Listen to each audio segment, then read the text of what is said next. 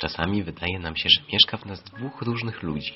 Jeden, który czyni wszystko doskonale, no i tego pokazujemy światu. Jest też ten drugi, który, którego się wstydzimy i tego ukrywamy. Dlaczego tak jest? Moim zdaniem dlatego, że człowiek nie jest Bogiem, ani żadną inną nadistotą, a jedynie małym wędrowcem na długiej, dalekiej drodze swojego życia. No, właściwie chodzi o własne słabości. Te własne słabości czynią go wyrozumiałym i łagodnym w stosunku dla innych.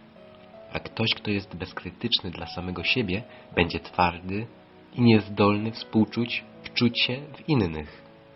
Nie będzie umiał nikogo pocieszyć, dodać odwagi, ani wybaczyć.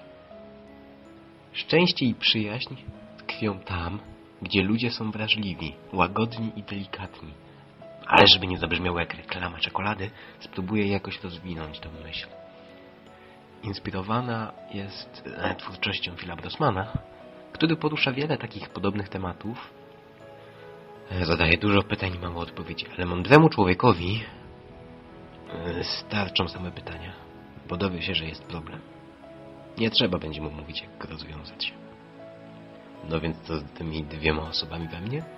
Dlaczego jest dobry Waldek i zły? Którego się wstydzę? Odpowiedź nie jest jasna. Żeby jakkolwiek ugryźć ten temat, trzeba odpowiedzieć na pytanie, dlaczego jest zło. No właśnie, nasza ciemna strona jest zła. Więc po raz pierwszy nie zasugeruję się Biblią, ale zacytuję mądrzejszych od siebie. Filozof Leszek Kołakowski w swojej pracy Leibniz i Hiob, Metafizyka zła, zebrał wiele różnych punktów widzenia. Jednym z nich jest przyjęcie założenia, że świat, w którym żyjemy, jest najlepszą wersją świata, jaki mógł kiedykolwiek stworzyć Bóg. Tylko teraz zadałem sobie pytanie, co jest miarą świata? Mm, no i zastanawiałem się nad tym. Moim zdaniem to jest to, ile dobra jest w stanie wyprodukować. Leszek twierdzi, że Bóg y, wykalkulował sobie, że dobro i w ogóle dobre uczynki nie miałyby żadnej wartości, gdyby nie istniały złe uczynki. Nie miałyby też żadnej wagi, gdyby nie było wyboru, prawda? W świecie, w którym nie ma zła, nie ma też możliwości zgrzeszenia. Nie ma więc wolnej woli. Bóg nie chce robotów bez własnej woli.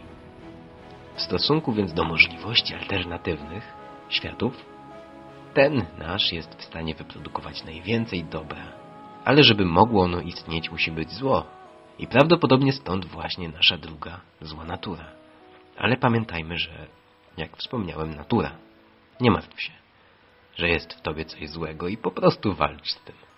Jeżeli macie jakieś ciekawsze teorie na ten temat, no to śmiało piszcie wszystkie w komentarzu. Jakieś przemyślenia, uwagi, pomysły, sugestie do tego tematu. To napisz w komentarzu pod odcinkiem i przyjdź za tydzień po więcej. No to dzięki za uwagę, to był program Labirynt, a ja, Waldek Graban, się żegnam. Na razie, cześć!